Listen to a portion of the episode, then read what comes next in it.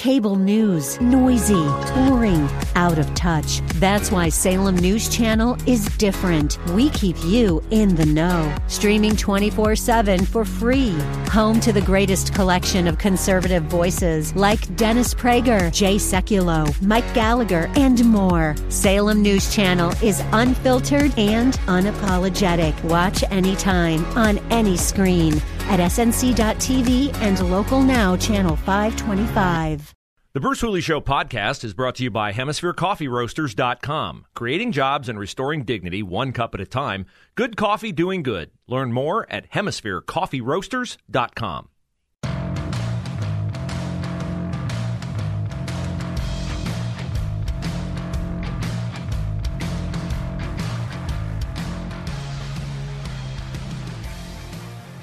Hour number two of the Bruce Hooley Show emanates from my basement in uh, rural Madison County.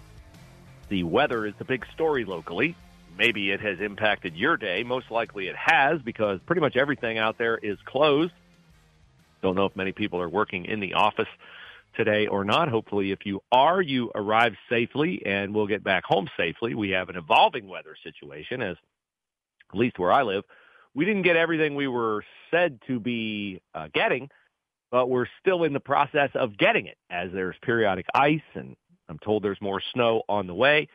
So the commute home tonight will be a challenge and most likely the commute tomorrow morning will also be a challenge. So be careful wherever you go. Ohio State's basketball game tonight with Iowa has been canceled. That's um, at least as much because of Iowa's travel difficulties, which originated with – an airplane issue, uh, then morphed into, once the airplane issue was fixed, a weather issue. So that game is off tonight. I would imagine that every single high school event is off tonight. The YMCA in Franklin County is closed. So is the libraries and library and its branches, COSI, Columbus Zoo. Uh, I-71 uh, between 62 and 56 now said to be reopened, but because of the jackknife semi that closed it about six o'clock this morning until well past 11 a.m. I would imagine it's going to take hours and hours and hours for that to shake out. Uh, flights out of John Glenn International not happening. Don't know about flights in, but it's a mess out there. Franklin County courts are closed, common pleas, juvenile, domestic relations, everything. So be careful. Don't get in an accident. Don't get hurt. And if the show sounds different, it's because I am doing it remotely today and the equipment is a little bit different, but through the miracle of technology, we're able to be with you and we are glad of that. Joe Biden's on his way to New York to talk crime. As I was saying as we ended hour number one, I think it's a hard sell for Joe Biden to make that he's anti-crime when he's the head of a party that is decidedly not anti-crime. That believes that crime is uh, as much, if not more, a factor of what people are driven to do than their own independent decisions to do it. And stories like the two police officers in Harlem, young, um, willing to serve their community, motivated to serve their community, grieving families, grieving widows, making powerful statements at their funerals. Those are the kinds of things that resonate with people. And murder rate in Columbus, off the chart the last two years. We're off to another very depressing start this year. When you go to the polls in November, I think crime, inflation, border, whatever happens in Ukraine, uh, whatever transpires of these latest revelations about Hunter Biden and some of the impeachment witnesses against Donald Trump writing memos that, hey, Hunter Biden is really causing a problem for us as we relate to Ukraine the people who were out to get Trump, their memos to the State Department about Hunter Biden are now being ferreted out by people like the New York Times. I mean, it's going to be a bloodbath for Joe Biden in the fall, and people tend to remember these very personal things like the New York police officers, like the young woman at the furniture store in LA who's stabbed to death, like the officer in Houston. She was stabbed to death in broad daylight the officer in Houston, the constable who's shot by an illegal alien. That brings up the whole border crisis again. And now we have another story. Orlando, Florida, 78-year-old man worked for 40 years in New York as a hospital security guard. He's at a CVS on Sunday getting his medication. He walks out to his car. He's carjacked by a 19 year old and a 25 year old. The victim is black. The criminals are black. Race really doesn't have anything to do with it, but it's, I think, indicative, indicative of the fact that as much as the Democratic Party picks and chooses cases to use as demonstrations of racism, criminals very often are are just bad people, just evil people. And this story will not get any attention in the mainstream media because it doesn't tell the racial narrative. It doesn't support the racial narrative that the mainstream media wants to underscore. It's always news when a white police officer shoots a black criminal. Always. It's always news. It's news with Jacob Blake. It's news with Michael Brown. It's news with uh, Ahmaud, uh, not Ahmaud Arbery was not cops. Uh, it's news with uh, the guy at the Wendy's in Atlanta. It's always news when it's a white cop and a black criminal. But when it's a black victim, little girl in a drive-through at McDonald's in Chicago, seven years old, seated next to her dad, shot dead, that's not mainstream news. That's not something BLM uses.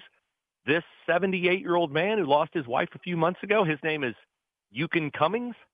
He's walking to his car, 19-year-old black woman, 25-year-old black man, carjack him, shoot him, back over him while stealing his Mercedes, and then drive over him a second time while fleeing the parking lot. That's not news. But you see a picture of this man, he just he just looks like an amazing gentleman. He's he's just got a little derby hat on in the picture he's in. He's in a suit. He's a very gentle countenance about him. Father of four, ten grandchildren. His wife of 54 years died a few months ago. Just going about his life, and he's murdered. This is a hard story to get out of your head when you look at him and the gentleness and the peace that he reflects, and then you look at these two people who murdered him, and you see, I just I see emptiness in their eyes. Like, what possess you to target a defenseless peaceful man who you didn't know was doing you no harm, but what? You resent what? His wealth, the fact he has a Mercedes, like he's a, he's easy pickings for you? Like you're so selfish and so self-absorbed that you don't see him as another person? That you decide that his life is worth so little that you can just kill him to take whatever money he has on him and the keys to his car? And this is where we are in our society today. And this is not this is not a way to this is not a way that an orderly society functions. We get to this point because criminals have no real, deeply held fear of the consequences of their actions. They have no fear of that. And I would argue that they have no fear of that because of policies that have been extolled by the Democratic Party that the result of their actions is because someone did something to them or the system is set up to marginalize them or hold them down. I mean, a few years ago, we had the revelation that the African American Museum of History characterizes things like being on time as racist? Being on time? Being on time is just a consideration of others and is a portion of how things operate in an orderly society. But if we're going to marginalize things that have always been true and say they are not true, and we're going to use them not just as they're not true, but they are demonstrations some kind of nefarious evil in our society, why would we be surprised? that a 19-year-old woman and a 25-year-old man would look at a 78-year-old man who's lived his life peacefully and is just trying to go about his business. Why would we be surprised if they look at him as anything other than the way a wolf looks at a weak and wounded fawn and decides, sure, I'm hungry, so I'm going to kill that. I'm going to devour that. This is what has been wrought by the policies of the Democratic Party. By their lust for power to say whatever they need to say to appeal to a voting bloc that they perceive really, and this is the most nefarious part, they perceive a voting bloc of the poor, of the people who are struggling, of the uneducated, of the poorly educated. They perceive that voting block as an easy voting block to win over with simplistic explanations for those folks' problems in order to win their vote so that the people in power can stay in power. That is why Kamala Harris doesn't believe that crimes like the one I just talked about in Orlando are the result of a system. She doesn't believe that. She'll say that. She can't believe that. She can't be a can't be a reasonable, reasonably intelligent person and truly believe that. She wouldn't believe that if that happened to her or if that happened to somebody she loves. So this is the disgusting part of Biden going to New York today and pretending to care about crime, pretending to be tough on crime, pretending not to be presiding over a party that has removed hundreds of millions of dollars from police funding across the country, and in New York City alone, $1 billion from police funding.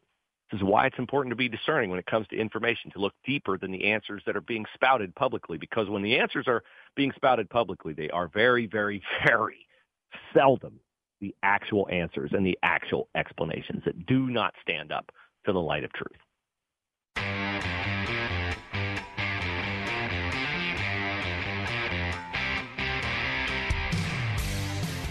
New developments in the familiar story of Dr. Richard Strauss. He was the uh, doctor at Ohio State. Uh, doctors are supposed to do no harm. He did mammoth harm to many young male athletes in his um, egregious time at Ohio State. Sexually abused many athletes who went in for physical examinations or other uh, medical appointments. Ohio State has paid out a lot of money. I think it's over $50 million to 200 and 200 plus survivors. They're still paying for counseling, but uh, Ohio State basically got to the point where they were like, okay, we're going to, we're going to shut this off. If you haven't been judged to be part of this settlement, then we're not going to listen to any more of your claims.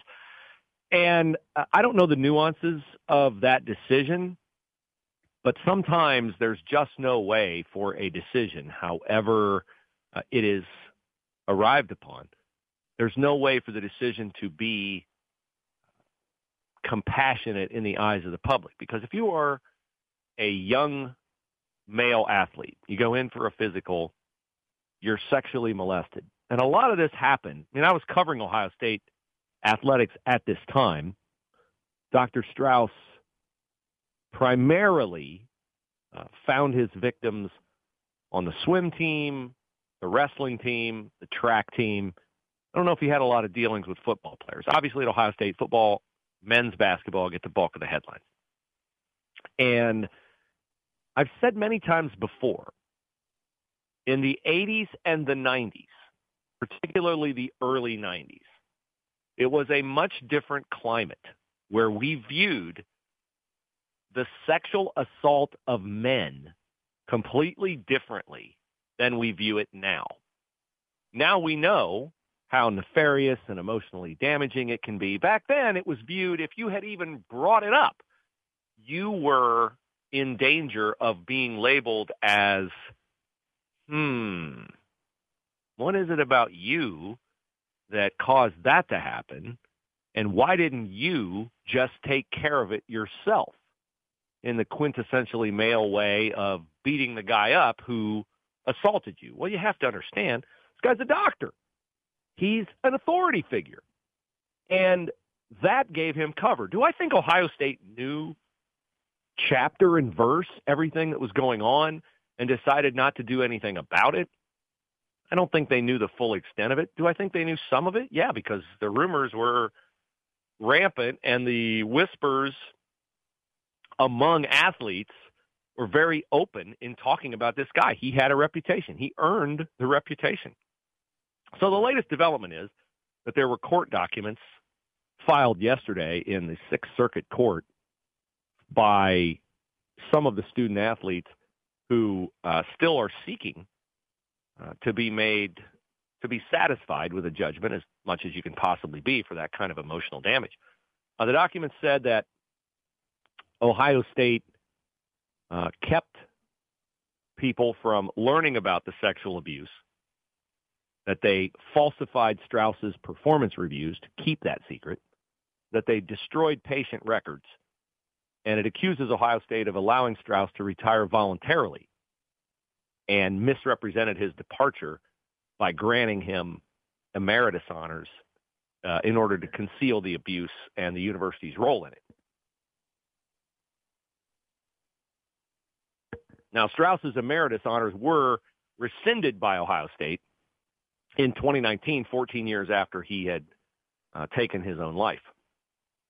So uh, this is this is an ugly matter, and I understand both sides. I understand why Ohio State would want to get past this. I understand why some lawyer is telling Ohio State, look, you can't leave this open ended. People are always going to be coming forward. You're going to end up paying, paying, paying, paying, paying. Yeah, I get all that. And sometimes the right thing to do is the very inconvenient thing to do. But when you take a harsh stance against people who have been unspeakably harmed emotionally, you might be taking it for legal reasons. You might be taking it because you're not wrong in saying, hey, you've had long enough to come forward. You've had long enough.